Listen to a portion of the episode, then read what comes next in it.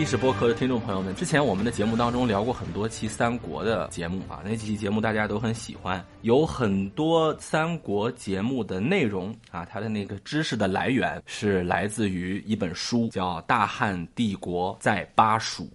然后我聊刘备的时候呢，哎呀，这个表达了我自己的一些看法吧啊，听众朋友们呢也有一些自己的想法啊。今天我把本主请来了啊，这本书的作者饶胜文老师啊，饶老师跟大家打个招呼吧。好，各位朋友好，我是饶胜文，很高兴跟大家有这样的一个交流的机会。我相信大家可能都知道饶胜文老师的成名作啊，《布局天下》是一个关于军事的书籍。那你说写军事历史的老师怎么能不写三国呢？对不对？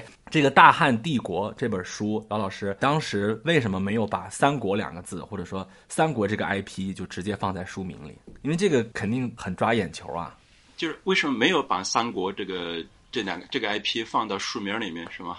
对啊，呃，应该这么说哈，就是说当初写作的时候，呃，我我自己还是做一个，就是去一种研究问题，就是不是没有哈，觉得说我要吸引那个什么人注意，当时没有这个意识，就是一种觉得还是探讨问题哈，因为自己读历史的方式还是比较传统，就是那次读那个像。我我们上学的时候，老师给我们的一个基本公式的训练就是读《资治通鉴》。那比如说我搞魏晋南北朝这个方向，我们老师是让我是从那个董卓入监入洛阳哈开始的，然后每两周跟老师有一个会见哈，你有什么疑问哈？有什么问题是心里有什么疑问是吧？你发现了什么问题哈？跟老师这种交流，每隔两周就会有这样的一次见面，作为像一种基本功的一种训练。然后呢，包括后来像读那个王夫之的《读通鉴论》啊等等哈，像这样的一些那个传统的这些典籍，当然慢慢的有了自己的一些那个问题意识哈，以及包括在那个时期，就十几年前嘛，十几年前开始写作的时候哈，那时候有一些论题，但当然他就激发我，我我必须应该写这样的一本书哈，是一种跟人探讨问题。就怎么样把这个问题给他那个掰明白了哈，本着这样的一种想法写作的，倒还没有想着要说写一本，那个大家一看啊书名啊就比较可能引起注意，类似这样的一种考虑。饶老师啊，回答呢非常有做传统学者的范儿哈，但是我还是要很讨厌的再追问一句啊，就是姚老师知道啊，写三国不管我们。作为研究历史的学者，怎么想啊？体现专业性是肯定绕不开。由于三国大众对他的关注度啊，尤其是有一些人物的关注度，会产生一些阅读上的障碍的，都会对一些人物有先入为主的想法，可能来自于影视剧，可能来自于评书，可能来自于自己从小接触到的各种媒体的三国人物。饶老师，你在写这部书的时候，有没有特别在这本书当中关注的一些人物呢？特别想跟大家掰扯的一些人物？当然还。有的，有的。你想那个这本书中的哈几个主要的那个人物哈，都还是自己在那时候从开始研究的那个阶段哈，到后来写作的阶段哈，用用写下来哈，用当然不一定是用笔哈，把它写下来，你肯定是要有一种自己的神思进入到。这个人自身啊，他的内部啊，他的思想啊，他的情感啊，等等哈，是要有这样的一种劲儿的，你才可能觉有那种觉得哈，你把握住了这个人物的那种感觉。他肯定是会对人物有一些自己的好恶的啊，比如说您写刘备，这个您上来花了很多的精力在说刘备啊，书啊，我觉得可以分成往大了分，可以分成两块儿，前半部分。虽然是两个人物，但是它是两个时间阶段。就前半部分在谈以刘备为核心的问题啊，后半部分可能主要在谈以诸葛亮为核心的问题。刘备这个人物，饶老师你在写的时候，我感受到了一些嗯。和其他学者不一样的，或者说和传统的历史研究不太一样的点，比如说你提到了刘备他的一个对于自己政权在三国时期奋斗的定位问题啊，包括得到了多少诸葛亮的帮助啊这些问题，主要反驳一些社会上关于刘备的什么方面的认知，还是说你认为大家对于刘备的认知缺失了？哪个比较主要的角度呢？他这样的哈，因为一般来讲，那个社会大众的认知也好，或者说在潜意识里那个品评也好哈，就说，呃，对刘备这个人物的认识中哈，就是有一种倾向，就是很容易标签化，就是比如说啊，就说他是不是个英雄是吧？是个英雄。当然，你肯定就有人相反的是认为哈，说他不是个英雄是吧？说他干了一些哪些不好的事儿是吧？这些呢，在我看来的话，都会有一点点那个标签化。标签化呢，就会那个就是说妨碍我们对这个人物哈，他本身的那个血肉哈的那种那种呃层面的那种理解哈。其实你就说他是个英雄哈，那他也不容易啊。是吧？你就想哈，在当时那个中国的那当那个时代的中国版头上哈，他是一个在中国版头的东北角那个成长起来的一个人。在我看，从大的那个地地域来说哈，就除了像关中，可能他没关关陇哈那一带没去过以外，是吧？嗯嗯，那个一路那个辗转啊，那那真是那个奋斗的那个过程是不容易的哈。你看从，从从从涿郡嘛，是吧？那个幽州、冀州，是吧？那个青州、徐州，再到荆州，再到江东哈扬州，是吧？然后再到益州，是吧？就出了西北角，就是在那个他一直说自己是汉室的汉汉室的后裔哈。那么汉室曾经的帝都的那个地方，他没有去过，是吧？中国大半个呃大半个大半个中国哈，他辗转是吧？辗转，你想一路奋斗，终于在是吧？一个在中国版头东北角出生成长的人，最后在中国版头的西南角，西南角，哎呃呃，弄了一块地盘，然后建立了一个镇船，是吧？我们我们也体认哈，他不容易，这个哈，从那个是吧？他基本上虽然是地势之胄，但是也算是从底层起来的哈。底层起来的，所以这个过程是那个是不容易的。他那么他一定有他还是过人之处，对不对？一定有他过人之处哈。就是说，我们就算是认为他是个英雄哈，你也得看到他那个那个非常那个艰难的哈曲折的这个那个奋斗的那个过程是吧？然后呢，但是他最后那个他事业还是事业哈，或者说他的理想还是没有能够实现嘛？他的那个事业还是没有能够光大哈。最后，包括他死的时候，他自己还是充满了遗恨嘛，对不对？是吧？那肯定还是有一些不足的哈。但是我这我认为呢，这些不足还是得从他自身身上去找原因，去找原因哈。你看，你你前半截哈，你在那个关东几大诸侯去走动的时候，是吧？都很受待见啊。那时候大家都觉得你是个人物啊，是吧？人才，呃，是个人才啊。然后呢，那个有仁义之名是吧？能救人之急，对不对？是吧？这个人设那个是吧，还是不错不错的哈。那但是那个时候呢，就一直是一种光杆打拼的那种那种是那种光景哈。等到你真的有一块地盘的时候，这个地盘恰好是以那个毁掉以前的那个人设为代价得到的哈，得到的这就，嗯，这这就有点反差了哈。所以呢，我就觉得说，嗯，像刘备这样的一个人物哈，他比较复杂。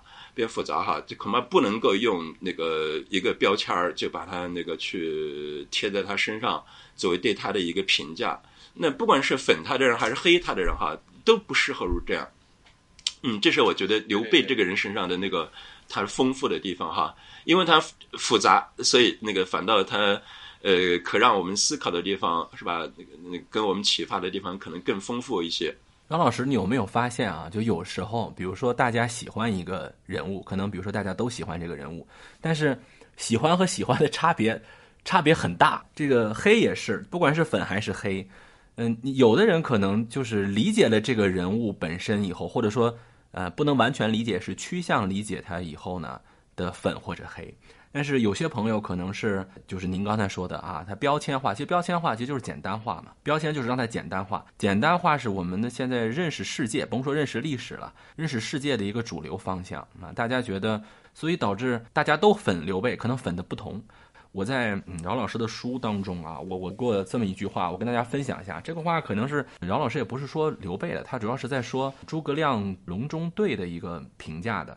呃，历史是一个混沌的流程。饶老师说，一个构想在执行的过程当中，你像隆中对，它也算一个构想，在执行的过程当中，它可能会受到各种因素的影响。在拿后来的历史的检验原初的构想的时候，你这个可能就把它变成今天网络上话说叫二极管思想了。啊，就简单的构造了一种因果关系，你来评价它好还是不好？那其实我觉得人也是这样，就是你说我们评价刘备的时候，我们只愿意拿一个人人君啊，只愿意拿一个汉室宗亲，或者说啊一个简单的英雄来去构建刘备，就失掉了他复杂性本身的这个魅力。饶老师，您的书中写到了很多关于刘备他自己毁人设这个问题啊，那你说毁人设啊，是我们今天那个说法，在呃饶老师书中当时谈到了一个，就是你自己的政治主张和你自己干的事儿，它就不搭，导致你的政治主张的力度就一再的变小。因为你说他和人家其他的不一样，你自己没有父兄的江山，你也没有，好像刘备连同族都很少，是吧？自己的兄弟也不多，自己的这个乡亲也不能马上拉起一个队伍来。据说他身边就是因为他太孤家寡人了，所以呢，他必须喊出这个大义啊。但是你的这个大义后来越来越被你的眼界 或者说你的理解的狭隘所给限制了。杨老师，你你怎么看待刘备在后面犯下的几个重要错误呢？这个错误哈，一方面我是认为，就是说，可能还是跟他的这个引介他本身的这个局限。另外，说实话，我也想哈，就是说，人可能那种年轻时候或者青壮年时期的那种志气和锐气哈，嗯嗯，他也有可能被消磨，你知道吗？也有可能被消磨。我我们别别别说刘备是如此哈，你比如说像曹操，是吧？那不也是也很多人认为他是大英雄，对不对？是吧？那他他没有资本的时候，是吧？比如说有有那么一段儿，就是就是曹操后来终于把那个袁袁绍集团给灭了之后，他去平掉袁绍嘛，对不对？是吧？他就回忆起当初一起起来讨董卓的那那个岁月哈。那个岁月不是有一段挺有意思的哈，我给他跟你说说，就是说 那个阮绍哈，他就他当然他是盟主哈，但是人家那是那个出身都不一样是吧？四世三公对不对？是吧？那个门生故吏并天下对吧？那个最后陶董那个大家都不约而同的是说那个呃围绕在他周围是吧？他成为盟主对不对？嗯，那个陶董的事业没有进展的时候，有一次他不是阮绍问他哈，意思是如果这个事儿是吧？那个万一不如所愿的话，那个意思说你有什么打算呢？对吧？呃，曹操就说：“他说您您呢？你有什么打算哈？” 他就说：“他说你看我住大河以北是吧？南向以争天下，他总共有四周之地是吧？那个大概应该能差不多吧，是吧？您呢？”他就问曹操哈。曹操不就是说的那时候就很有志气嘛？他就说：“我无可无不可哈。”你你你，大家一看这个哈，就觉得一听这个话，他就觉得，哎呦，你看这这曹操哈，这个境界那跟袁绍是不一样的，对不对？是吧？事实上，我们要回想一下两个人当时的基础哈，他是不一样的，他是不一样的。那袁绍问他的时候，你好比就有点像什么？一个上市公司的老总，他问一个十来万元资产的那个杂货店老板说：“哎呀，这个 经济危机快来了哈，你有你有什么想法啊？”他他当然就问问那个 上市公司的老总怎么样嘛，对不对？是吧？他在问他，你说你怎么办去抗危机？我无可无不可，因为办法，对不对？他是对不对？是吧？你看，等到后来，说实话哈，等到后来那个那个曹操把二袁哈袁术、袁绍给灭了之后。他真的把他的那个大本营哈搬到邺城，就搬到阮绍的那个地方去的时候，他做的不就是还是跟阮绍一样的嘛，是吧？对，年轻的时候那么拼啊！你看跟吕布啊，那个在颍州啊，是吧？徐州那一带那时候是吧？就是，嗯，曹操是很打了些恶仗的，你知道吗？就好多情况是把自己还是冒着那个危险的哈，冒着危险的。但是呢，你看到了后来是吧？得了拢就不要忘蜀啊，对不对？那个就是你得到了就不想就害怕失出嘛，是吧？那还是就是曹操也会有这种变化哈。我就是说说那个，就说人你可能青壮年时期的那种志气锐气是吧？你在这种岁月，在那种那个种种的那种那种经历中是吧？你能够被消磨是吧？可以去消磨。然后你等到后来，比如说哈，我们朱棣说那个刘备毁人设，他总是讲我要欲信大义如天下，对不对？然后呢，这刘璋还是我同宗是吧？同宗室的，都是汉朝的那种宗室，我怎么能够是吧？不帮他呢？我怎么能够去是吧？去夺他的地盘呢？这是跟孙传是这么讲的哈。但他事实上他就是是吧？转身就开始袭击人家，开始夺人家的那个是吧？而且是夺了自己同宗室的地盘，对不对？那时候就可能就是一种，哎呀，这如果说这眼前能得一块的话，那还是先得着吧。就可能会会有这种，会这种将就哈，这就可能就将就了，既将就了事业，也将就了自己的那个志气和自己的信念。而且当时他这个做法也让孙权很尴尬。对，孙传那个这个让很让孙传有想法。孙传，说实话哈，孙传刚跟刘备结盟的时候，人家二十七八岁，那个谁四十七八岁哈，你想想，这这时候呃孙传来说哈，刘备已经大叔级别的人了，对吧？刘备已经是大叔级别的人，开始还是非常想跟着我们好好干点一番事业，是吧？一起真的是齐心协力哈。齐心协力。后来发现，你看你跟我是怎么说的？你说他是你同宗是吧？你怎么也不能干这个事儿是吧？你宁可不要干事业哈，披发入山也不能干这种事儿。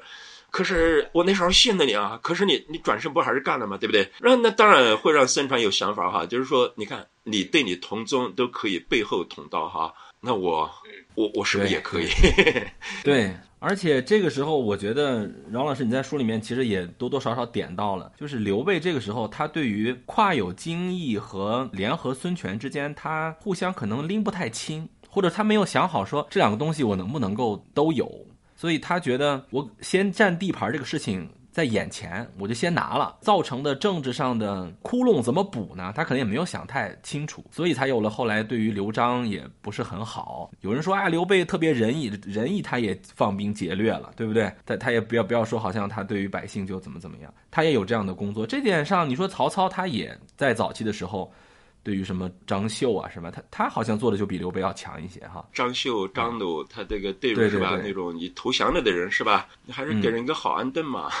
这个这个可能还是从是不是从出身啊、家庭啊，或者咱们说年轻时候见世面啊 有关系啊？就是曹操他在政治头脑上可能确实比草根出身的刘备，刘备身上有一种我不知道怎么回事啊，可能也是《三国演义》给我造成的影响，他老给我身上一种那种黑社会大哥的那种游民的气质。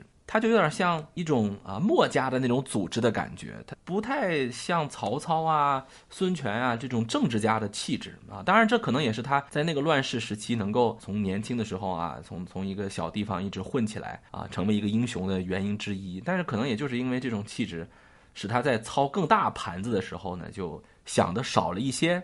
啊，那你让孙权觉得你跟我说好不能打，不能打，然后你自己就打，对吧？那就很尴尬。那我怎么跟你结盟？而按照诸葛亮的说法，可能呃联合孙权的重要性和跨有荆益的重要性是几乎同等重要，或者说你你没有办法法让他俩同时存在，你就得慢慢来，你不能说突然舍一个啊，那个很有可我们呃从看出来，在他算这个隆中对，他有一个前提是必须孙权不背叛刘备。那你这么讲的话，那刘备是先 背叛。叛孙权的呀，对吧？这这两块哈，就是跨有荆益和结好孙传哈，就是你刚才那个那个问题问的好哈，就是说他那个怎么样去把握这二者的一种平衡，一种平衡哈，怎么去经营吧？怎么样处理他的那种轻重？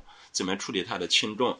我觉得处理的好的话，那个这这也属可以避免哈，也属可以避免。怎怎么讲呢？就是说，你你比如说你跟他结盟。你要真的说你觉得哈，我那个我需要需要孙传作为盟友的这个阶段还在的话，那你就要重视这个盟友是吧？你要给他安顿好，对不对？那个在我我自己还需要发展嘛，我的实力还不够的时候是吧？我让你不用打我的主意，对不对？让你不用打我的主意，对不对？把你安顿好、安抚好哈，那个是吧？必要的时候也可以那个在利益上的那种那种是吧？分享对吧？你你就不用打我的主意嘛。等你发展起来哈，等刘备的势力发展起来，就是你想打主意，但是你不敢打，你不敢打主意哈。那个在反正在书里面有这样的一句话，就是说恰当的这个联盟政策哈，应该是在他发展的那个阶段哈，使孙传不必相投，就是说不必去打刘备的主意，是吧？那个等到走过了这个阶段，使孙传不敢相投，不敢相投哈，你打主意打不过嘛，对不对？是吧？那个实际上从那个就是晋安二十年那次那个荆州的那个危机来说哈，那处理好了的话，那个孙传是不敢贸然行动的。那次双方也有点剑拔弩张了嘛，对不对？但是孙传如果一掂量哈，就是说我我要要我要得要夺硬是要去拼的话，是吧？我付出的成本和我可能得到的收益，可能是吧不成比例，对不对？不成比例，对，他就算了嘛。那大家一谈哈，你分一半是吧？分一半给他那也行啊，是吧？以湘水为界，平分荆州，对不对？是吧？其实那那个，我认为是应该给给刘备集团哈，应该给他一些启示的，就是怎么样处理那个跟盟友的关系，是吧？孙传为什么这会生气啊？非得哪怕不惜动武啊？他肯定有不满嘛。那什么方面不满啊？对不对？那你觉得去安抚他嘛？后来你发现，哎，你把荆州哈那个分了一半给他，人家不也是是吧？然后孙传马上还是蛮配合的，因为那回其实刘备的处境更更危急，刘刘备哈。他的汉中方向要有所动作嘛，对不对？是吧？是。那意思说，那你看，如果孙传更是跟你较真的话，我就今天非要都要了，是吧？看你是顾哪头，对不对？是吧？但是后来一达成和解哈，以湘水为界，平分荆州之后，是吧？刘备也回去救后方啊，救汉中那个方向，对不对？然后呢，那个就就那个大本营哈，那人家孙权马上就回去，在在合肥方向发起进攻，我来牵制，我从那边牵制哈，我给还是配合大哥的行动，对不对？是吧？那就是你处理好，这还是这个处理好利益关系哈，他就能处理好盟盟联盟的关系。而且我感觉在您的书中读到有这么一个信息，以前我在读三国的时候呢，呃，没有注意到，就是蜀汉政权它是在这当时的三国诸多政权当中，对于这个合法性的要求，当时叫天命啊，或者说叫天道啊，咱们今天叫做政权合法性要求是非常高的，就是它对于这个依赖性也是很高的，因为刘备的这个政治集团或者军事集团，他完全没有像人家曹操啊、孙权啊。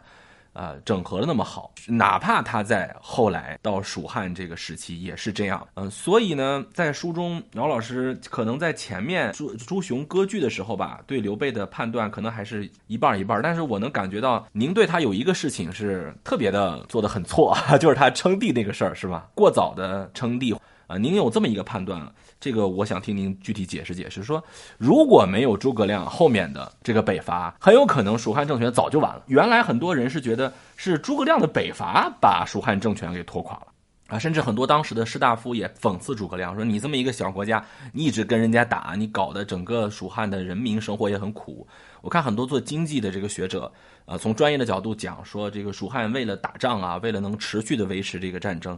他在蜀地发行那种比较贬值比较厉害的货币啊，或者说什么什么直白五铢之类的，长期的掠夺蜀地老百姓的这个经济，啊，有人说是因为诸葛亮的北伐导致了蜀汉的早亡，而我看您书上提了这么一个观点，说要不是诸葛亮北伐，蜀汉亡得更早，是吧？这可能是他在修正啊他的主公早期没有给他大权的时候犯了很多错误，他在努力的在。往回去扳啊，是这样吗，赵老师？呃，他这样的哈，因为你你你说这个问题呢，也跨越了从刘备到诸葛亮两个时期哈，两个时期这么说哈。你比如说，我们先说刘备那个是吧？他带着一帮有有一部分人是从北方一直过来的，你像什么很多从是吧？从徐州那边过来的，然后再到荆州过带进去的是吧？呃，再再再到益州那个地方去。那当然，所谓你你那个客籍集团嘛，对不对？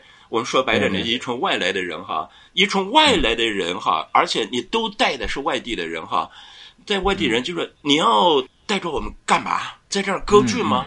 如果割据的话，本地人心想说，本地哈就是巴蜀或者益州本土的人就会想，你要割据，那我们自己割据啊，我我我我干嘛要你个外来者在这割据，对不对？是吧？就是说，如果他，我就是说哈，就是说，那就是回应你刚才讲的那个问题哈，就是说，为什么合法性问题、那个旗帜的问题、天命的问题哈，这个对于刘备集团来说哈，就是非常重要，非常重要哈。就是你要把那个就是来自不同地域的外来者是吧，带到了巴蜀，然后呢？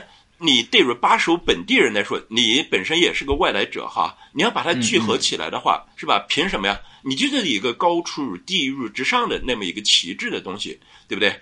是吧？你才可能把那个，就是说那个不同地域的人哈，把它给整合起来，对不对？才成整合成一个政治集团哈。所以说这个，这个就是合法性。当然，在中国古代哈，合法性它最高的来源就是天命，是吧？他后来讲天命哈，天命。你看从。呃，当然，先称称汉中王哈是一回事儿，那当然借用了另外的一种模式。但是称帝，你必须要论证天命哈，天命。在这儿，我你刚才我回应一下，你刚才说就说他称帝这个事儿哈，那个办的不好。我我主要是认为什么呢？就是他办的这个时机不好，那个时机不好哈。你看是吧？那个叫什么？孙传派吕蒙哈，就是江东背蒙袭荆州，是吧？那个杀关羽夺荆州。都已经过了很长时间了，你也没行动，对不对？你就等着曹丕，等着曹丕哈称帝，是吧？等到曹丕已经代汉称帝完了，而往后你再拼酝酿自己称帝，是吧？然后也没有讨贼哈，没有讨贼，就是我是我是认为说他称帝的那个时机不好，那个时机不好在哪儿呢？它背后有一个逻辑，一个逻辑在于哪儿呢？在于说，你看你称帝的前提是汉室的天命还在，那怎么样证明汉室的天命还在呢？怎么样证明呢？人汉献帝和曹丕哈是通过一场禅让的仪式，禅让的仪式说那个是吧？有汉家的天子，那个是吧？汉献帝同志亲自亲口宣布，汉室的天命已尽，是吧？天命已经转移到了曹氏，所以这皇位也要让给曹丕了，对不对？是吧？这是你汉家天子亲口宣布的呀，是吧？那你刘备现在凭什么来称帝呢？你你要称帝，你觉得说，呃，我们汉室的那个天命还在，汉室那个天命那个仍然哈还还在，还在的话，那你怎么证明呢？那你讨贼呀，讨贼哈，就是曹氏的操那些作为哈，他是篡，是京城窃面，窃面就是不合法的占有，对不对？那那你要通过什么呢？那宣扬就是鲜明证明这一点呢？讨贼，用你的行动证明是吧？那个早期像曹操到当下哈是曹丕，对不对？所做的一切就是篡，篡夺的篡哈，就是窃偷窃的窃，京城窃命的窃哈，是吧？所以你要先讨贼，再称帝，因为你讨贼才证明了你汉室的天命还在。汉室的天命还在，然后你再具体说啊，他落到了我的头上啊，这样才你你那个那个称帝的那个整个的那个政治运作哈，才讲得通，知道吗？才讲得通。所以我说，哪怕他在北伐的征头上接受手下们的拥戴，说为了你更好的讨贼啊，你称个帝是吧？都可以。你不能说我我我就等着等那边哈，曹丕逼着汉献帝让了位是吧？然后我紧接着说，你看，既然汉献帝已经不在，了是不对，不在位上了，那我就开始的称称帝啊，对不对？这就这个这个呃，熟人时机，然后这个操作的方式不对，国际观瞻不好，对吧？对，观瞻不好，对，观瞻不好。嗯，刚才您聊的时候，我突然想到这个李克用啊，就李克用、李存勖他们，他们不是也是自称啊？他们有一个自称啊，就自称是守护唐的正统嘛，对吧？当时那个朱朱温啊。把后唐的，把这个唐代末期的这个小皇帝他取代了以后，他的做法是我不认你然后我还是坚持原来的国号啊，因为他们改了年号，然后呢，我也没有称帝啊，我是反对你梁朝，我认为你梁朝的正统性不够，但是他也是想称帝的，可是他没有直接打出这个旗号，是到了儿子李存勖的时候，就像刚才您说那样，他在战争过程当中被手下拥戴，说我我来继承唐吧。对吧？我来继承唐，代唐来去讨梁。我对他，我是对于梁政权的不满，因为那个时代啊，唐的这个对于整个国家的凝聚力还是存在，像罗马对于这个欧洲的号召力还在那种感觉，是吧？感觉汉献帝刚刚退位嘛。你像诸葛亮北伐的时候，人家曹都第几代了，还在说这个汉，都依然要去强调。那你汉献帝刚刚禅让，那个汉家的对于这个世人的。感感召力还是在的，你称帝确实是让自己的人设崩得太厉害，你不好往回找补。有人说诸葛亮的位置很尴尬，是因为前期刘备活着的时候，他很难影响刘备，是吗？就是他在我们《三国演义》当中很大的一个问题是诸葛亮出来的太早了啊！就诸葛亮他很多故事，为什么一定要把别人的故事往诸葛亮身上安？是因为在正史当中，诸葛亮他在刘备活着的时候。有点像我们那个篮球比赛、足球比赛，马拉多纳跟梅西他就不在一个时代。呃，那个球星踢球的时候，这个球星还是刚出道啊，不在巅峰期。嗯，工作我就一直想啊，你说诸葛亮这个人，他当时为什么选择刘备啊？啊，他是看上刘备什么？而后来他又是怎么去给自己做定位的？我觉得刘备和诸葛亮的出身和个人的价值判断，我觉得还是很不一样的吧，老师。当然，要么我们就是推测哈，我我们如果推测的话，就依据一点点文本依据的话，那我们就是说那个呃。诸葛亮《出师表》里面自己讲的嘛，是吧？三顾臣于草楼之中，哈，由是感激，由是感激，是吧？岁数先帝已出池，对不对？是吧？就是这个呃，另外再就是特特别后来哈，他到鞠躬尽瘁的那个份儿上哈，然后那等于说又受了第二次的知遇之恩哈，就是那种一命托孤哈，一命托孤的这样的一种那个，这这是说，如果说我们还有一点点依据去推测的话哈。就觉得说，你看左将军，因为那时候刘备那个在江湖上一直是吧？虽然早就不干那个位置，早就有别人停停缺了哈，是吧？豫州牧也好，左将军也好，早就有别人停缺了，但是一直在江湖上还是自称是吧？豫州牧左将军哈，是左将军是吧？这个包括我，我后来是看到啥呢？就是那个陈寿啊，兵定收集兵传，那个就是诸葛亮的那个文集哈，然后收完了以后上表嘛，上表的时候他仍然在说左将军哈。那个去是吧？三顾茅庐那个那个，就是所以在当时哈，你看左将军那那还是级别还是有点高的哈，觉得说 是吧？他能够说真的几次去。到我家里拜访哈，那个就是对他他他有一种那个还是有一种知遇之恩嘛，就是那种士为知己者死那个这样的一国士待之，国士报之，对吧？对对对，这话说的好，嗯，国士待之。但是你就是说中整个的那个，就是说诸葛亮跟刘备合作的期间，合作的期间是吧？他呃有一阵儿哈，有一阵儿，你你比如说在荆州的时代，其实诸葛亮对刘备还是有影响的，是吧？你重要的时刻，你比如说派诸葛亮到江东去出使游说，促成那个完成这个孙刘联盟，孙刘联盟是吧？对。那么那么有一到后来有有一阵儿哈，就是说那个刘备自己入益州。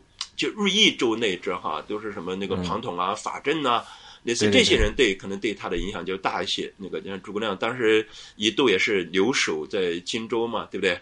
留守在荆州，可以说在益州期间的一些主要的决策哈，那个是吧？那那个诸葛亮确实影响很小。影响很小，那个像庞统、法正，你你还记得吗？那后来比如说刘备决意要伐吴的时候，就夷陵之战，对，是吧？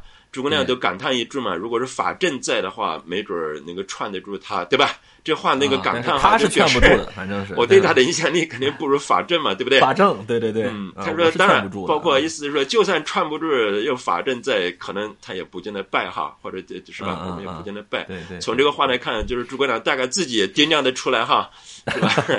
对对对，嗯，就有人说是诸葛亮把这个把这个蜀汉给拖垮了哈，说他那个哈，嗯嗯，这个呢是那个就是说政治和这个整个经济啊，政治与这个。军事、经济等等，就这一个总体上的一种关系哈，总体上的一种关系，就是他要北伐，是要在政治上提领，就是说我要北伐讨贼，复兴汉室，这个旗帜还是要高扬起来，你知道吗？你不高扬起来，就会变成什么呢？就是你们一群外来者是吧，在我们这儿干嘛呢？你要割据吗？割据呢，我我们自己割据好了，何必要你一个外来者，对不对？是吧？嗯，所以他这个那个他的北伐哈。当然，也我认为北诸葛亮那个至少在北伐的时候一度还是抱有希望的哈，觉得还是那个北伐那个呃取得一些进展，或者说甚至有可能的话是吧？如果有可能的话，那个最最终真的能够完成那个是吧？还如旧都这样的一个政治目标的，对不对？是吧？他还是还是有的哈。嗯，那个但是那个你看开始出兵比较频繁一些，但是后来就比较慎重一些哈。那三年才再一次大举，对不对？是吧？但是他确实没有成功。确实没有成功哈，就是说，你说那个就是对巴蜀那个地区的这个民生、对经济、对民生的这个影响哈，把守本地资源的搜刮，这个可能在刘备的时候开始是比较严重的。就像你刚提到的那个纸百钱哈，就是发行大大面值货币嘛，对不对？是吧？对对对，你你这这当然是一种掠夺，对不对？当然这是在在那个刘备的时期哈。其实从后来那个就是诸葛亮治蜀的时候哈，那这个这个魏晋德是这样的哈。那个诸葛亮那个他那个对蜀汉的那个人力、物力资源的这个调动哈，其实并没有超出就是同时期的其他的那个两个政权哈，那个其他两个政权。你你比如说我们算一个账，呃，蜀汉不是灭亡的时候。那个这是国家统呃国家哈，那个就是在在册的，就是统统计在册的哈，它的人口是九十四万吧，是吧？军队是十万零两千吧？你看，就大约是总人口中的九点几，九九点二，大概是九点二那个是吧？征调一个一个士兵，对不对？那你说孙传是多少呢？孙传就是或者孙吴郑传哈，他是多少呢？孙吴那个孙浩投降的时候哈。他也是，他在籍的那个人口是两百三十万，军队是二十三万，因为大约是十个人是吧？十个人征发一个一个士兵，一个士兵。我们要考虑到哈，就通常在你比如说在那个秦汉时期，一般大的那种有大的那种那种征兵的话，一般什么样的一个比例呢？三五三五抽丁，你知道吗？就是如果一个家里哈，你有三个成年的男丁的话，你可以抽一个去当兵。如果有五个的话，那你家里有五个的话，那个比如说两个是吧？你可以两个抽两个去当兵哈。其实那个就是秦秦的那种叫赋那种那种政策哈，它也差不多，就是一个成年男子，大概你用拿出你三分之一的那种那种时间哈去当兵。他为什么呢？这个当当时哈有一定的那种基础的，就是说一个成年的男子，如果你说你你专心在家种地，你两年种的地。所收获的粮食足够你吃三年，知道吗？这样的话，你不就可以空出一年来，你不用种地嘛，你就可以去当兵，对不对？是吧？对对对，这这这是等于说，你实际上你看，三年中你拿出一年去当兵嘛，上相当于这是在一个人身上算哈，就等于还是把一个劳力的三分之一是吧，去蒸发哈。嗯，蒸发。我我觉得像那个一般到了像陈平时期，像这种，那个他可能不是这样哈。那么那么我们算那个，你看就是算算手汗，我刚才算的那个哈，比如说去抽调兵的那种那种比例哈，他当时你看口是九十四万，户是二十八万，二十八万户。二十八万户哈，那个你看他十万呃十万零两千的在籍的那个军队，那军队这个比例没有那么高哈，所以相对来说还是嗯一个可持续北伐，对吧？对，一个可持续北伐，嗯，你你包括后来他还是希望那个呃就地解决这个补给嘛，是吧？就地屯田啊，在汉中啊，在陇上哈，像那个晋威那种地方，对不对？是吧？而且他初期就即便失败了，就是这个北伐失败了，我也要用严厉的处罚啊，甚至对自己下手，对吧？给自己降级，呃，来宣示这个东西不可动摇啊。就他宣示这个事情是，它不是一个政策，它一个国策级别的，或者说一个战略级别的一个东西。国策级别的，对，你你包括包括他本人哈，是吧？他本人死的前线，葬在前线，就是葬在那个是吧？前营基地，葬在汉中哈，我就不会成都，对不对？是吧？我觉得他就 就那我我真的去你我们要理解这个事儿哈。反正我觉得自己我是觉得是一种感动的，是吧？他死了以后好像魂魄依依的，仍然那个就是说凄悯他的后来者北伐，对不对？是吧？我们不就我们不是一个狗安割据这样的一个一个是吧？集团。曾经我们还有梦，呃，蜀汉本地的知识分子，甚至包括后主啊，嗯，他们是不是有所松动？就是他们是不是想过一个变帝业为霸业的这么一个想法？那个到后来的话，肯定是有的，肯定是有的。你看那个诸葛亮死了以后哈，你像蒋琬和费祎，他们毕竟那个他们还是从荆州带过去的人嘛，而且他是就是大概那个受诸葛亮的栽培是吧？那个孙陶哈，他的那种政治的志向，他未必是想割据，但是呢，呃，他却确实不再像丞丞相那样哈，去更是像生生死已知的去北伐。他没有那样的哈，但是说我们在政治上继续高举是吧？复兴汉室的旗帜，但是在军事上，我们不再像像诸葛亮时代那样哈，大动不动哈，呃，大规模的北伐，出兵上十万的那种规模的那种北伐哈，就不再是那样做了，不那样做好，不再那样做呢，他就会有一种慢慢的哈，就有一种那个影响，就是说，这个哎，那我们还要复兴汉室吗？对不对？我们还要复兴汉室吗？是吧？那然后当然，在在这个蒋琬废医的时候哈，他大概还能够勉力的维持住，比如说后主本人的那种想法哈，不至于发生那种退变，对不对？是吧？但是等到他们都过了之后哈，那确实我我认为哈，就是那种就是先保保保一方就是平安哈，是吧？能够把日子过下去就就就行了吧，对不对？这种想法就是占了上风，你知道吗？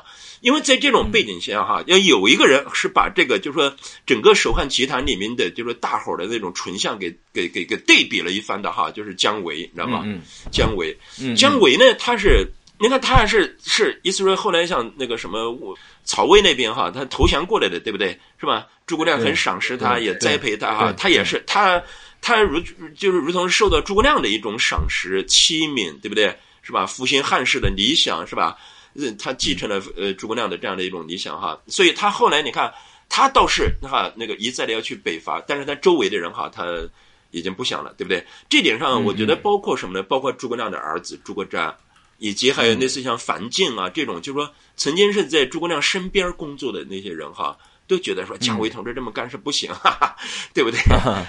这个饶老师啊，你像孙权，他是在一个在当时很没有开发到很好的一个地方啊，就江东江左这个地方。那你说他是当时就跟刘备他们不一样啊？就是我一直开始想着就是要，因为他也算是外来政权吧，他也是原来袁术的，他也面临着跟江江东的士族啊啊世家呀搞关系的问题。那孙策、孙坚不是也搞得很僵嘛，对吧？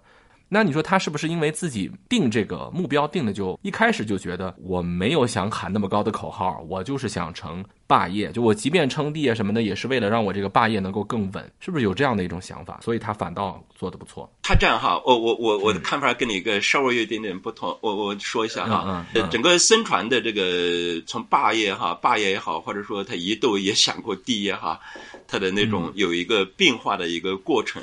他呢，你就像你刚说的哈，他他他的父亲哈，他的包括他哥哥哈，曾经也都是阮树的部曲嘛，对不对？嗯嗯嗯，他的部曲哈。然后呢，他主要是什么？就是当初哈，那个跟随他哥哥吧，至少是从他哥哥那儿算起。其实当然有些早期能能追溯到他父亲那个是吧，孙坚的那个时代哈。那个到后来他哥哥哈，然后他哥哥死了以后，再辅佐他哈，在江东来那拓展基业。拓展基业哈，最开始是一批外来者，就是淮泗集团，你知道吗？对，就徐州啊，以及像扬州的，像那种那个江淮之间的哈，像那个像那个鲁肃啊、周瑜啊等等，是吧？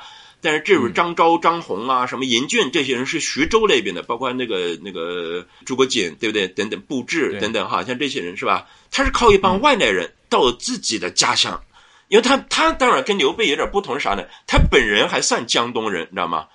他本人是江东人，他是吧？那个富春哈，但是呢，他是带了一帮外来者跑到自己的家乡来打地盘，你知道吗？打地盘呢，那个当然早期他要依赖这批外来者，这批外来者呢，问题是这批外来者哈，怎么就愿意帮你干活呢？是吧？我到你的家乡去哈，帮你弄一块地盘，你你自己在那搁住，可是我们是一个外来户啊，对不对？是吧？所以最开始呢，大家哈，就是这时候徐州的张宏给他一个定位，就是说，你看我们要尽力的是叫匡扶汉室的桓文之业，是吧？不是一种说啊，是孙策说跑到保住江东，这不就是在那儿想割一块地盘吗？对不对？是吧？对对。那他说你要这样的话，你对我们这些徐州来的这些哈，包括有的是逃难、有的避避难的人哈，对我们没什么吸引力啊。所以就是你还是要有一个中原的、秦天下的。那样的一个理想，那样的一个口号，你才能那个是吧？让一群外来者愿意帮你到你的家乡去开拓基业，对不对？好，这是所以这是一度哈，这是那个徐州集团的那些人给他的一种定位，是吧？嗯，行，好，那个如是他们帮忙嘛，对不对？然后后来你像那个鲁肃、周瑜这些人呢？他就再进一步，他说：“那这不够，是吧？那个匡扶汉室，汉室已经没什么可匡扶的了，是吧？啊，天命已经那已即将是吧？要要出入汉室了，我们要有新的帝业，而且而且就我看中了哈，你江东就有一种这种机会，是吧？江东有天子气，喂，就是这个按道理，你比如说按说就应该是落在你的头上，喂，我们愿意辅佐成就，是吧？你的这一番帝业，哎，这。”这也不错呀，对不对？是吧？所以他孙传是，你看，就是本来从他哥哥那儿学哈，本来叫我去搞一块地盘对不对？是吧？人家结果你看张宏这一熟州的那个士士人哈，就是说，你看你要有一个更高的目标，我们起码当然当然汉天子还在的时候是吧？他叫呃匡扶汉室的桓文之业是吧？等到汉室也不可服了，这鲁肃和周瑜就说我们要有一种成就一种行星的帝业，那种帝业。当然，那等到后来，你像周瑜、鲁肃这些人凋零了哈。然后你外来者总是要凋零的嘛，是吧？然后呢，陆逊这些人，吕蒙哈，吕蒙吕汝汝南人哈，是吧？那个他就说，你看我们就保住江东，对吧？他这时候才调整为保住江东的这个霸业。霸业呢，你你所谓就是所谓要有一个江东话，你那个集团哈，那就开始从当初杀江东英豪。对不对？要慢慢的转为就是那种，哎呀，你要希腊江东人哈进入你这个川子嘛，对不对？主要依靠他们哈。但是呢，后面这个故事还蛮复杂哈，就是那种，你因为当当江东本或者说那个整个哈江南它的那个川子里面哈，比如说上游是荆州嘛，也在归了它的版图哈，下游扬州，它有它本地的大族啊，那有它的蛋糕啊，有人家的地盘，人家的利益，人家的蛋糕哈。那你你现在过来哈，你。我我们凭什么支持你？好，你要么就说你说充分的尊重他们的那个利益，是吧？充分的尊重他们的利益哈。但是可是那个，比如说你你你你们要分享的利益过多了哈，那那我那我玩什么呀？所以他后来你知道吗？那个孙传后来其实一直在玩一个什么呢？就是那个用用这个外来的淮泗集团的人啊，跟这种江东的士人之间，怎么样一种彼此制衡一下，你知道吗？制衡一下。你你看有一个案子非常有意思，就是那个吕吕仪案。就实际上那个案子哈，他就是想，他就开始，比如说那个教室嘛，就是开始啊查每个人那个哈，你们要是吧，那个得有一点纲纪，对不对？是吧？当时不是不是把丞相雇佣都给双规了嘛，对不对？是吧？然后但这个一下子激怒了整个的那种江东集团，那个呃当然这是大的江东集团哈，就是说那种，比如说是吧？你看那个上游荆州以潘逊为代表，对不对？是吧？那个下游哈，当时以以以陆逊是吧？陆陆家对不对为代表哈？为代表，你激怒了他们，激怒他们，直到孙权觉得，哎呦，这这么玩就玩不了啊，对不对？所以才说，你看 最后丢诸保帅哈，就是吕夷这个奸贼，他蒙骗了我，他坑了我，他害了我哈，对不对？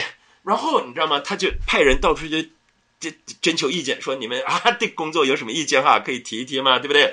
他就各处派人下去提，你知道吗？那个。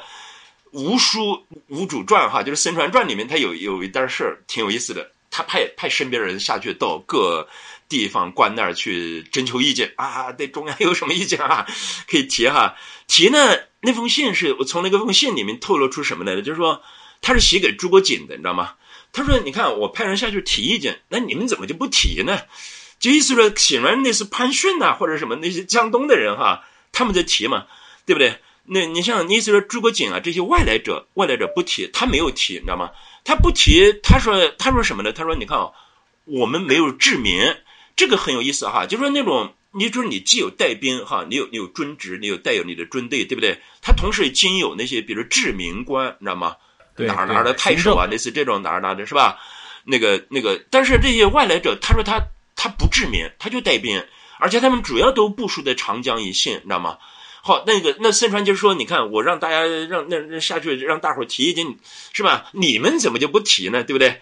你你你提提所谓叫兼听则民嘛，对不对？他说是这样的哈，他实际是什么意思呢？就是说你们也提啊，你提不就可以我我就可以平衡一下他们那些人的意见嘛，对不对啊，这这个就是说你从这个这个案子很典型哈，也就是说它是一种没有理会领导，你看他要江东话。觉得最终是要依靠江东本土的那些士族支持他才行，对不对？但那些人也不是吃素的，对不对？他呢，他我要求充分的利益分享，但你一充分利益分享，那我的传威，我的是吧？我我好歹是个皇帝啊，我的皇权在哪儿，对不对？是吧？他就不干啊，不干。哎，你看，我就希望把那个我还是引入那个外来的势力，希望希望你们去去均衡一下他们哈。你包括后来死孙传死的之前哈。他为什么挑了这个诸葛恪，就诸葛亮诸葛亮的侄子哈，诸葛瑾的儿子哈，诸葛恪作为那个一命托孤，就诸葛亮家哈受到两两两就是孙孙吴和蜀汉哈，就是这两个政权的那个那种一命托孤的那种那种重重任哈。他为什么？那而且诸葛恪后来是怎么败的哈？他就开始有他为什么败哈？诸葛恪我就这么说哈，诸葛恪一主政，他就再又又把那种说。我们还是要解放全中国呀，对不对？要还是要北伐的这种理想、这种旗帜，又打回来了，打回来了呢。那个当然，他你一度取得一次胜利嘛，就挫败了。那次呃司马师听信了什么三征的那种建议，要干点什么哈，结果被他重挫，被诸葛恪重挫。诸葛亮、诸葛恪也建立了自己的传威，是吧？那我们就得进一步大规模的北伐呀，对不对？然后底下的人就反对啊。当然，后来我认为哈，有一些材料就应该在这个背景下去看。什么？你看穷兵黩武啊？什么那个在这种什么季季节用兵？什么导致我什么瘟疫啊？死了多少多少人呐？这当然，这这个都是实际上是是江东本土人哈反对你这种非得把江东跟整个天下绑到一起的那种理想，你知道吗？他后来败也是败在这儿哈。所以我我我我我当然我这回过头来是说，也就是说孙传为什么最后辅政哈，呃一命托孤选择了诸葛恪。就还是一个外来者嘛，是吧？嗯他用外来者，用淮泗集团的人去平衡江东本土的那个那那些本地的那个大族哈。你看，从汉初 S 集团就一直有这个势力存在啊，从西汉初就一直有，然后一直到东汉到三国时期，就是三国我们也把它算成东汉的一部分吧啊。到后来连接魏晋南北朝，它好像是一个看似舞台上。主角是这些风云际会的英雄，但是你刚才老老师，如果大家你听好好听老老师讲的话，你会发现这些人与其说他是舞台上的角儿啊，不如说，嗯，他也只是一些带着枷锁跳舞的人。你说提线木偶有点过了，但肯定是有很多镣铐跟枷锁的。那个舞台上的很重要的一个角色，还是广泛的，比如说世人集团啊啊，比如说各个已经出现了地域性质的世人集团。在东汉时期，出现了这个士人集团地域化十分明显的这个趋势。你像很多写这个书的时候啊，以前看那个古籍啊，它不像到了东汉末年出现了很多把地名放在前头的古籍，以这个姓氏前面一定要加地名的这个说法。到了东汉时期，总体来说，知识分子的认同它地方化变得越来越严重。后来我们到了魏南北朝时期，不是就有郡望了吗？这可能就是一个逐渐在形成的一个过程，是吧？探索很多，你像秦汉，说实在，秦汉有人把它称之为什么第一帝国时代，哈，就是秦汉时代的中国人的政治想象啊，包括他对于整个国家的理解，呃，好像在三国时期也发生了一些变化。你长安为中心啊，以洛阳为中心的那种秦汉世界，对于整个中国的想法已经开始发生变化了。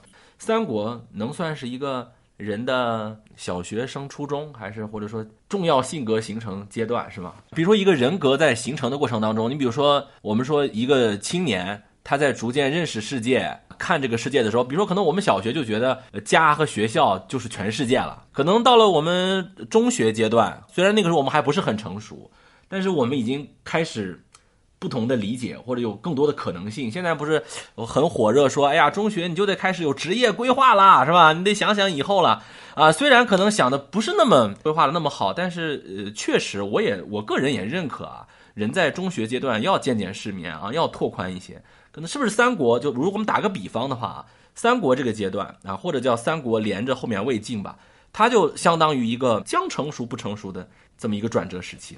他这个呃转折哈，应该这么讲，就是因为呃从东汉后呃末年吧，就是所谓刚才讲的第一帝国是吧？它那种整体的那个政治秩序哈，整体的秩序它是一个崩解的过程，那个一个崩解的过程哈。这个崩解的过程呢，当然它它同时也就意味着哈，它逐渐进入了一个要开始酝酿第二帝国的一个一个漫长的酝酿期。在这个从这个酝酿期来说哈，那我们可以说这个那个三国是那种小学的那个阶段，是那种小学的那种阶段哈。等到可能那个甚至像十六国北朝那还是大崩烂的时候哈。你比如说到了北朝的时候是吧，开始慢慢的轴进，轴进哈去开始那个培第二帝国，就是隋唐帝国的它的那种那种那个根基的东西，对不对？是吧？在在这种意义上讲哈，那三国可以说是一个是在小学的阶段。我想到一个人啊，在五胡十六国时期有一个刘渊吧，刘渊，刘渊。就他也突然想起来要想打汉朝的这个旗帜啊，那个时候已经离汉朝多长时间了？就当时草原民族的政权，他好像也说我要打汉的旗帜，说明对。当然，他这个打汉的旗帜，他也很尴尬了。你比如说他，你打汉的旗帜，那你说跟着你的那些匈奴部落，我这我。你你打汉的旗帜，你要你要复兴汉的这个东西，他可能原来是在汉做过，或者在在这个中原地区做过一些人质，是不是？嗯，做过任子，嗯，受到过汉化的教育，哎，有点像后来那个十九世纪很多殖民主义国家把人家那个殖民地的啊王子啊什么给弄到牛津大学学习去，是吧？回来以后觉得你能变成一个亲英美派啊。这种旗帜打起来了，自己的匈奴的这些部族的人他不买账。那你说你打汉的旗帜，中原的那些人说，那你我打汉的旗帜，我干嘛跟你一个外族人去搞这个事情？他也不是很买账啊。所以作为一个刚刚开始的五胡十六国时期的这个政权，他也就嗯不是很成功。但是你从变相一个角度来讲的话，就是汉第一帝国的这个影响，它的绵延程度十分久远。因为你刚才说的刘渊，刘渊哈，我我先补充回应一下刘渊这个话题，蛮有意思。因为他等于说在中国历史上哈是第一个，因为他是匈奴嘛，匈奴人哈，第一个哈就是草作为一个草原民族的人哈，我入主中原，我还要当个皇帝，你凭什么呀？一个就是在中国古代，你叫披发左衽的蛮夷嘛？对，一个蛮夷这怎么可能当皇帝呢？什么档次是吧？他他就得有他他他觉得意思说要讲一个道理，你就说对，哎呀，蛮夷，我虽然是蛮夷，但我我其实也是可以的哈。比如说他他，我记得他讲是吧？你你们讲叫孟子，你们不也讲吗？什么叫什么大禹哈？东夷之人是吧？什么文王还是什么是西戎之人哈？就讲讲，你看可见英雄不能出身对吧？你们历史上那些圣王。其实不是东夷就是西戎哈，是吧？所以啊，这是这是一个哈，所以蛮夷身份不妨碍。这何况呢？哎，我还有一个身份啥呢？早早早期哈，就说意思说那个汉把公主嫁给匈奴单于的时候是吧？那作为匈奴单于的后代，不就是汉的外甥吗？是吧？我是汉的外甥，而且我们我们还一度约为兄弟之国，是吧？兄虽然意思说你看。呃，因为他征昭烈帝，征刘备那个那个刘禅哈，他那个政权是正统，你知道吗？那意思说，你看那那我我跟汉哈，汉跟我是兄如弟的关系，是吧？兄亡之后由弟来继承，但是其实这是草原的传统哈，兄终弟继啊，是吧？兄兄亡了之后由弟来继承，这也合适啊，对不对？他就讲这些道理哈，讲这些道理，说意思是你看，虽然我是个蛮夷哈，但是我当个皇帝。那是吧？到中原来当个皇帝也说得过去，可以的，对不对？但是呢，他后来发现哈，就是你刚才说的那个矛盾，那个张力还是在的，在的哈。就是为什么到他为什么哈？就是这么说呢？到他晚年的时候，他还是分治，就胡汉分治，设禅如台治胡，是吧？你汉人的那套那个那个皇权政治的那套班子哈，那治汉人，对吧？他是他是胡汉分治的，这是一个 好。我再顺着这个再接下来哈，说到你说整个三国就是大三国哈。其实我们讲大三国，可能你你讲在严格来讲，东汉的呃末年是吧，都可以那个算到哈这个大三国的这个时段里面。不然的话，你看三国周郎赤壁，呃周郎哈周瑜也不能算三国时期人嘛，对不对？是吧？那曹操 对吧？那曹操死死的时候死了以后才会有曹魏嘛，对不对？是吧？那个等等等哈，我们是讲大三国这个概念，就是在那个东汉末年的时候哈，我觉得这个这样就是整个三国对于中国历史有两两个大的那个影响。第一个呢，就是说在那个呃，在这个大三国的哈，那个那个就是东汉末年的时候哈，确实北方呃，你说战乱也好或者什么也好哈，就是那个经济的原因也好哈，就是人口锐减，锐减的。你看这是在曹操还在主主政的时候哈，他把人家山西北部的一些郡。因为人口稀少了，减少了，他裁撤了一些，你知道吗？裁撤了一些，当然意味着放弃了一些地盘哈，永属像那个塞外的一些少数民族哈，它可以内迁，你可以到进入到山西的这个境内，对吧？这样才是所谓那个北方的胡人哈，已经开始逐渐渗透到中原，你知道吗？渗透到靠近这个或者说比较内地吧。渗透到变内地，当然他那时候那个身份，在你那个意思是你中原你那个传威还在的时候哈，他们也不见得能做什么，你知道吗？不见得能做什么哈。但是呢，他确实这样这个这样的一种民族迁移哈，就是确实给了后来那胡南华的这样的一种大的这个大崩烂的那个时期哈，它是那个可以说它是有有有有有很大的关系的哈。有很大关系的，因为你后来到西晋统一的时候，好多人都在讲嘛。他说，因此而称，是吧？国家精兵猛将、良臣都在，是吧？把这些胡人给慢慢的给迁到那个传统的长城那个塞外去哈。但是后来没做嘛。但当然，我也相信很多人这是在事后哈，觉得有这个几百年的这个那个，意思是那种一场大的那种祸灾祸哈。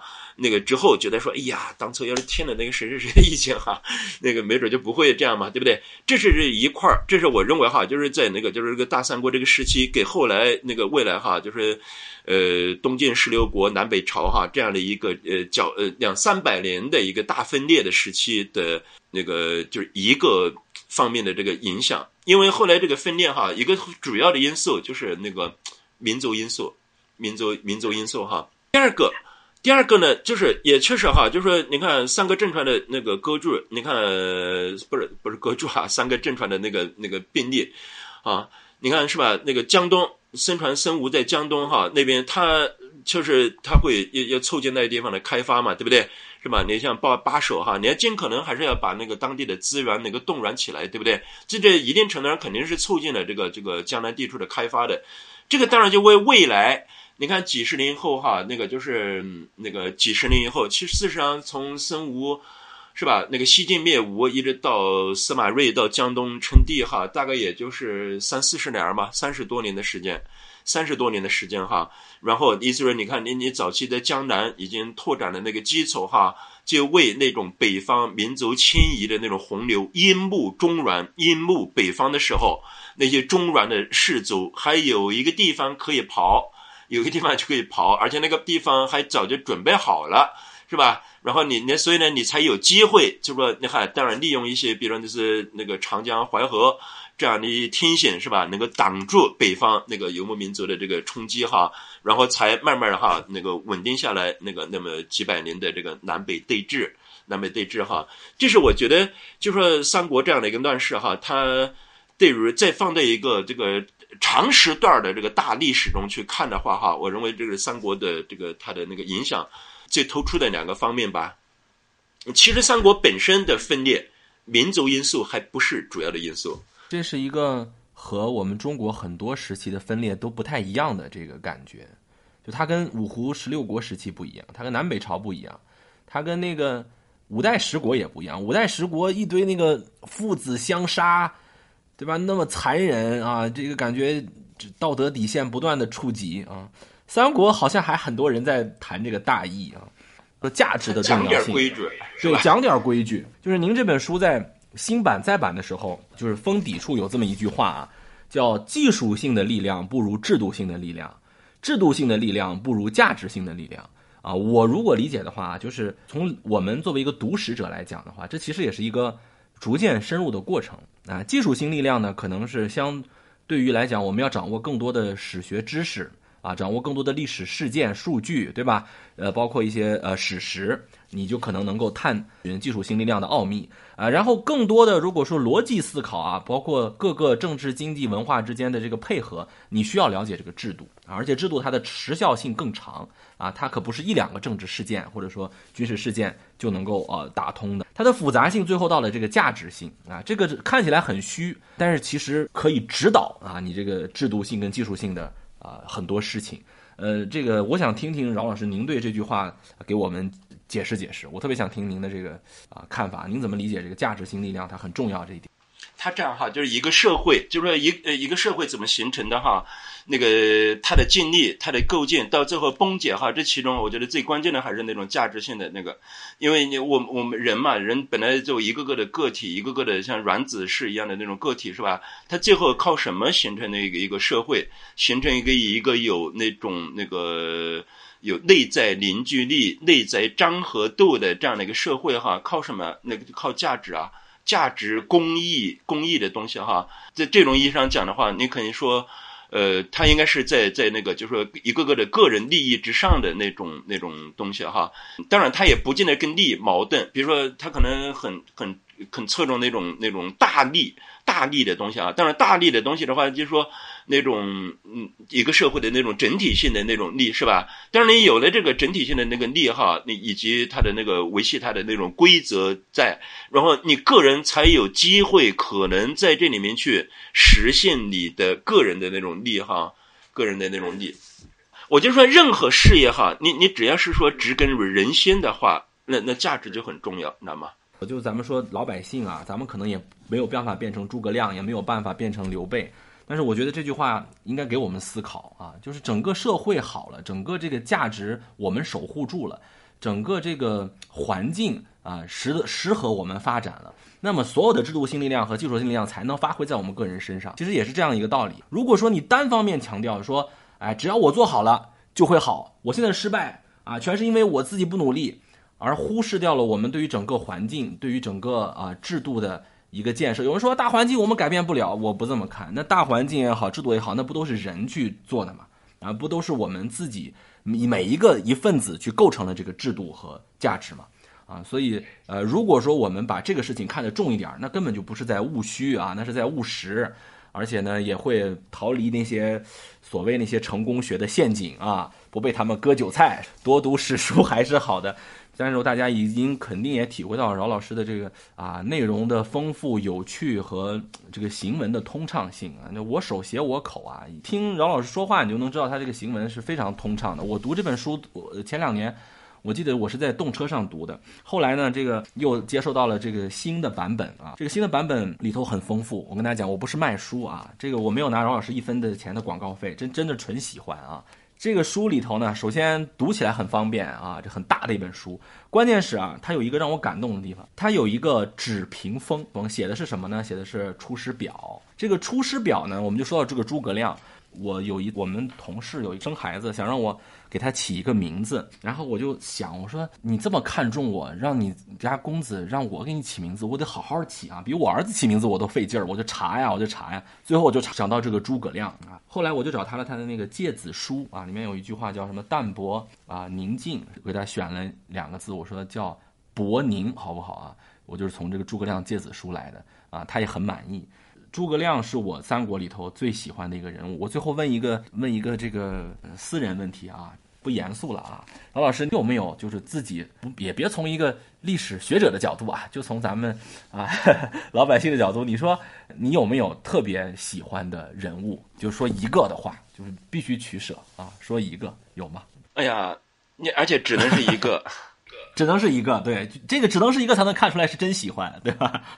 不，那那我可能还是会选诸葛亮吧。啊，确，我我我也从这个书当中看出来了。行，大家要想知道啊，这个姚老师对诸葛亮的这个感情，还是推荐大家去看这本书啊，《大汉帝国在巴蜀》啊。最后呢，也呃感谢饶老师跟我们分享这么多啊。饶老师，您还会有什么新书的出版的计划吗？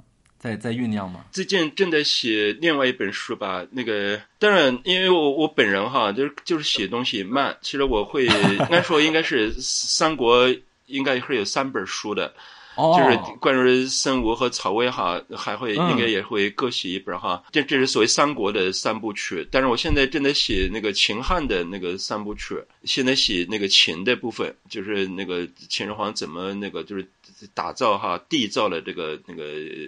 秦汉帝国，这也可以说他打造了这个中华整个哈中华帝国的这样的一个谋型，那个模型哈，呃，最近正在写这个吧。这里面当然可能会关照一个比较大的问题，就是我们所讲的哈中华民族共同体它到底怎么形成的，怎么来的哈，是吧？嗯，那个自己能够写的足够是吧？足够满意。早日看到饶老师的书，然后有幸的话再找饶老师来我们的节目。